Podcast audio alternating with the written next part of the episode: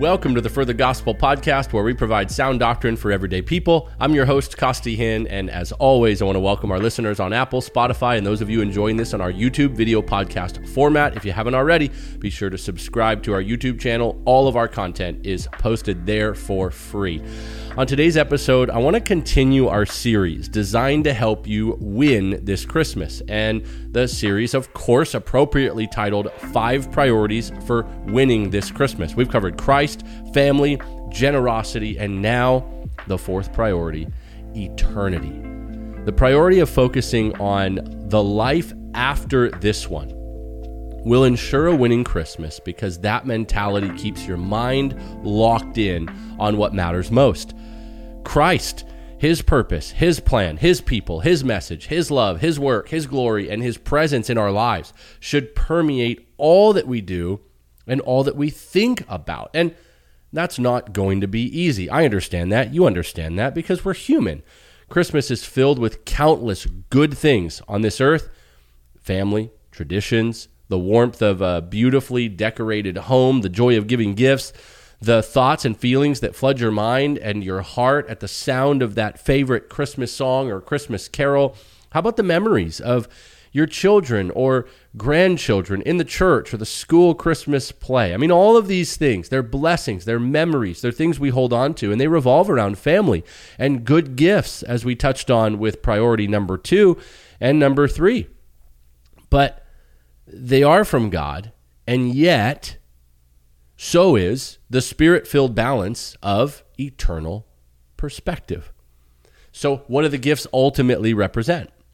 Uh, we should ask Are we aware that the feelings we have about all of the things I just listed are not the be all end all, but rather a foretaste of glory and joy to come. Does that mean you can't enjoy them and just relish in those now? No, of course not. But as a Christian, you still and I still am called to have this perspective that every great thing or good thing we experience here is a foretaste of a greater glory to come.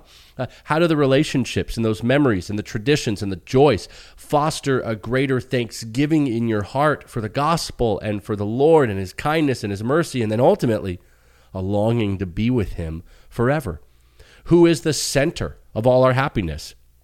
With eternity as a priority during the Christmas season, the answer to uh, all of the questions that we reflect on when it comes to spiritual things and spiritual values are centered on Christ, and all the joys are a foretaste, and everything revolving around Christmas blessings or even the hardship. They strengthen the anchor of our soul to the one who has redeemed it. I love what Jonathan Edwards once wrote. He said, The enjoyment of God is the only happiness with which our souls can be satisfied to go to heaven fully to enjoy God is infinitely better than the most pleasant accommodations here. Fathers and mothers, husbands, wives, or children, or the company of earthly friends are but shadows. But God is the substance. These are but scattered beams, but God is the sun. These are but streams, but God, He's the ocean. I've selected four terms to help us prioritize and think about eternity in this episode. And these will help you meditate on what Christmas is all about. I want to list each one and then we'll break them down and wrap up. The first is the term Emmanuel. Emmanuel. Matthew 123 echoes the fulfillment of Isaiah 7 verse 14 which says behold the virgin will conceive and bear a son and they shall call his name Emmanuel which translated means God with us. What a world changing declaration for us as God's people. And might I add, what a nightmare for the kingdom of darkness. The Christmas season is a declaration that God's redemptive plan is unfolding. And no matter how victorious evil or suffering, trials, and death appear to be, they've already lost. We merely await until the Lord makes all things new.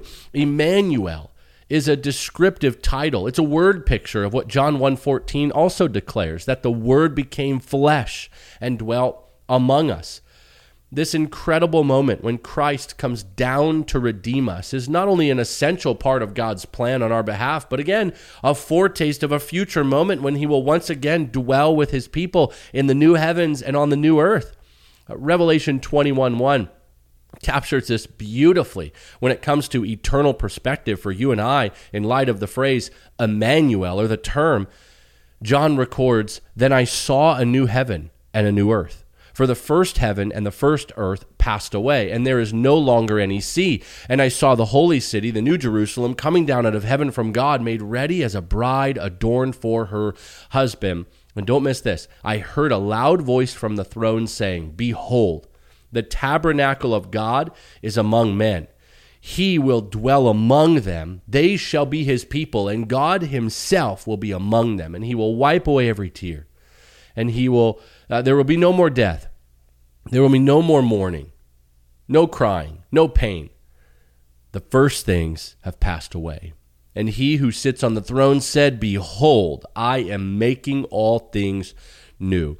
And he said, Write, this is to John, for these words are faithful and true. Friends, the phrase Emmanuel throughout the Christmas season ought to not just be another kind of Christianese Christmas term, but really meditate and think God with us, God with you. What an amazing picture of the gospel. Uh, the second phrase I would add to our list for eternal perspective is uh, gifts or gift, or you might want to say gift giving.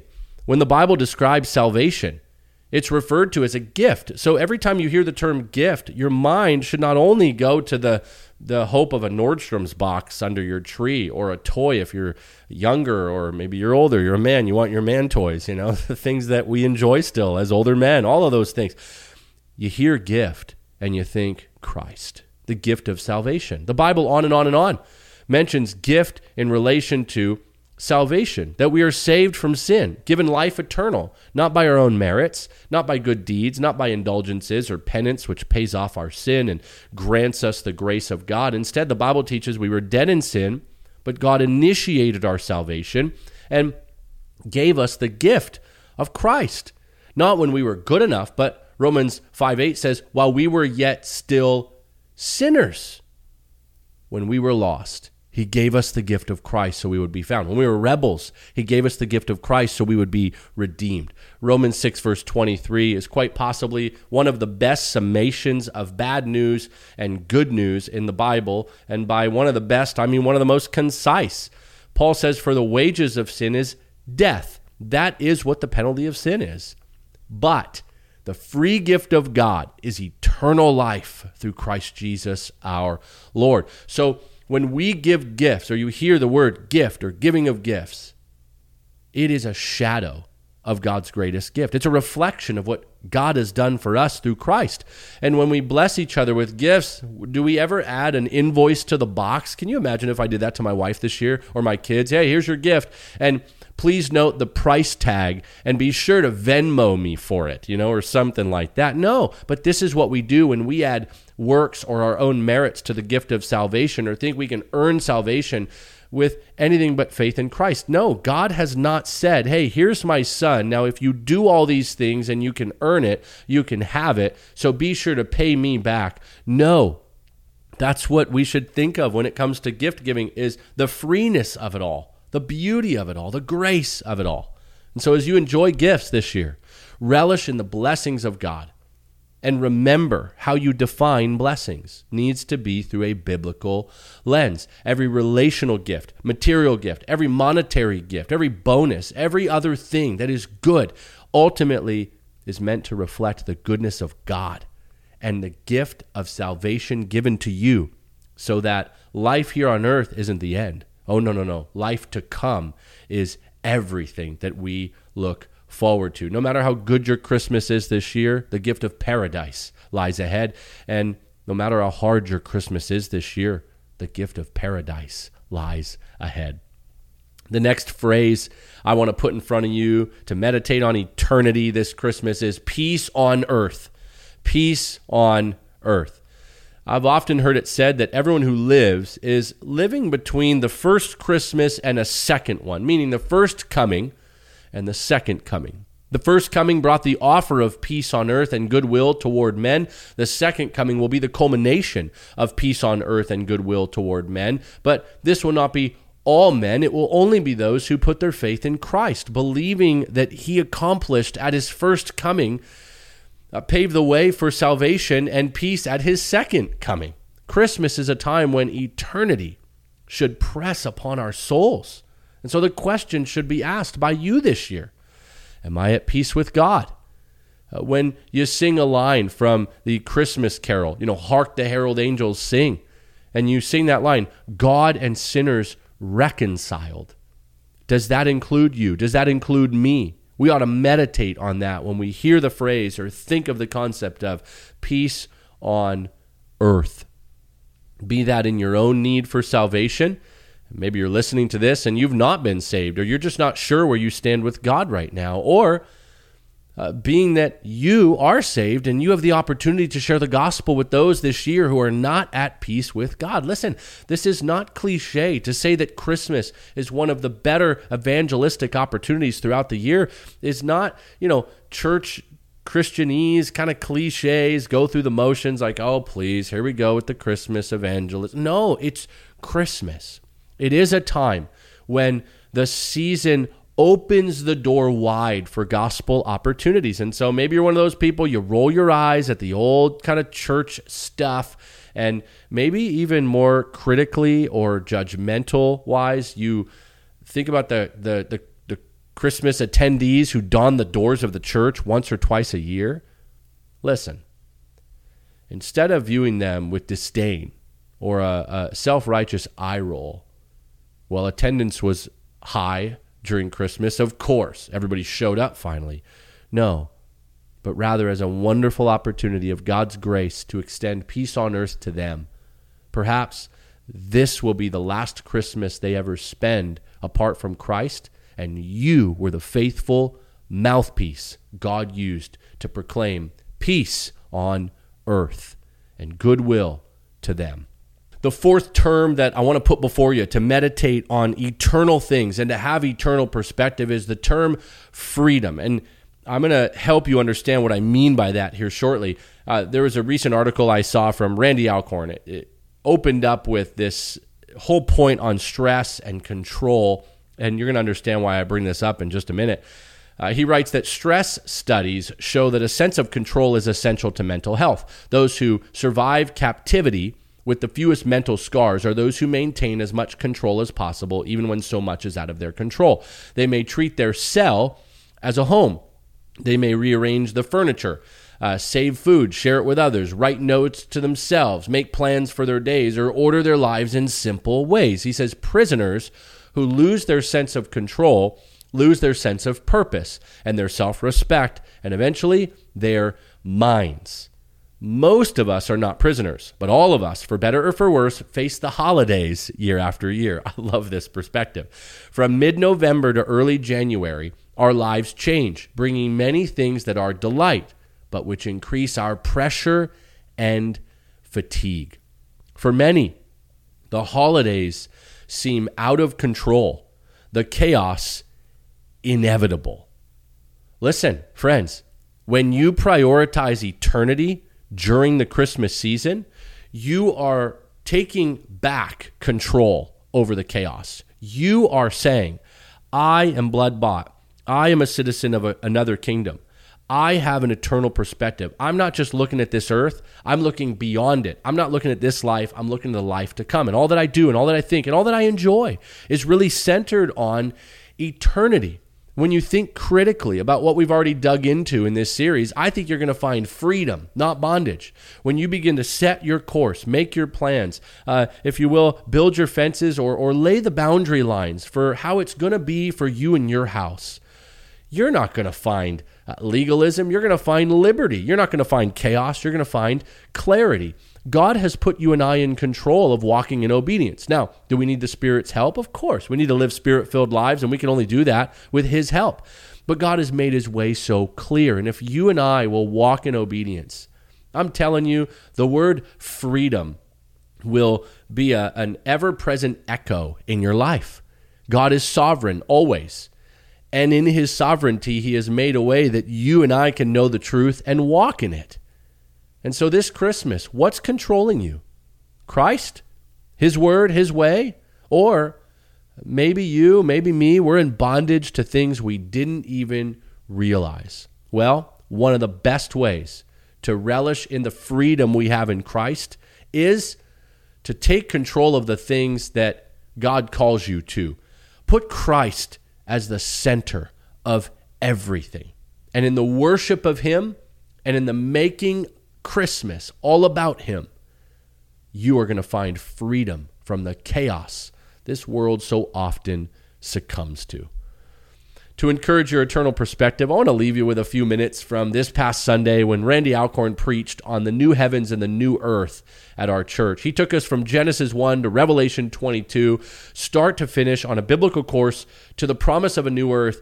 And I'll tell you what, it caused a longing in my heart. I know so many of the people as well who heard the message or have listened to it uh, are echoing the same thing that we long for Christ to fulfill his promise. Behold, I am making all things new. Listen to this, and then we'll close. No more curse means no more cancer. I'd just take that one. It means no more dementia. Some of you watching your loved ones, um, it's, just, it's just unspeakable the suffering brought by sin and the curse so the words, no longer will there be any curse. If we had no more promise than that, wow. The throne of God and of the Lamb will be in the city, and his servants will serve him. And the word, that's translated uh, serve is the same word for worship. Worship and serving are just, you, you, they're indistinguishable virtually. The same word works for both of them. They will see his face and they will reign forever and ever. To see the face of God, they will see his face. Um, John Donne, uh, the English poet uh, who lived in the uh, late 16th century, said this I shall rise from the dead. I shall see the Son of God, the Son of glory, and shine myself as that sun shines. I shall be united to the Ancient of Days, to God Himself, who had no morning, never began. No man ever saw God and lived, and yet I shall not live until I see God. And when I have seen Him, I shall never die. Now that's that's poetry. What does no more curse mean in Revelation 22? Well, it's, it's the reversal of Genesis 3. No more painful toil, no more thorns and thistles, no more return to the ground in death. It's a permanent renewal of the original creation. God didn't look at what he said and he declared it very good and then he gave up on it. That's sometimes that's the story that Christians believe. And it's just, it's false. It's not the true story. It's a permanent renewal of the original creation, is God's plan, eternal liberation from all the fall's dysfunction. You know, think about it. We have never lived in a world not under the curse, right? We don't know what normal is. We just think all the bad stuff around us is normal. Well, it's just normal under the curse. But that's not the normative plan of God. It was not that way in the beginning. It will not be that way in the end. Um, I've written some novels. And what, what you do as a novelist is you take your characters, and it, the story might start fairly well, and it hopefully will end fairly well. But what happens in the middle? I mean, if the characters in my books came to life, they would ask me to write them out of the story. I mean, because they're you know, what happens in the middle of the story is a lot of suffering and conflict. Well, guess what? In the beginning was Eden, and in the end that never ends, there will be the new earth. And in the middle is where all the problems live. You and I have always lived in the middle. And we will until we leave this world, until Jesus comes for us or we go to him. Uh, but the greatest relationships and natural beauties we've seen are just shadows of their original magnificence and real shadows, fortes of the world to come. Every wonderful thing we've ever known is a reminder of Eden and a foretaste of the new earth. If you, if that's your worldview, if that's how you look at life, you will live differently. Eternal perspective will change the way you live, and it'll keep you living for what matters most. I pray that you would relish in that priority this Christmas. So there it is, number four on our list of five priorities for winning this Christmas eternity. Next episode, we finish with the fifth and final priority for the series. And let me tell you, it's a priority that can change the world and certainly change your Christmas. Thanks for listening. Thanks for watching and for supporting. If you haven't already, be sure to subscribe to our YouTube channel or go to forthegospel.org to get free resources or to become a gospel patron by partnering with our ministry financially. I'll be back next Monday with another episode. For now, keep on living for the gospel.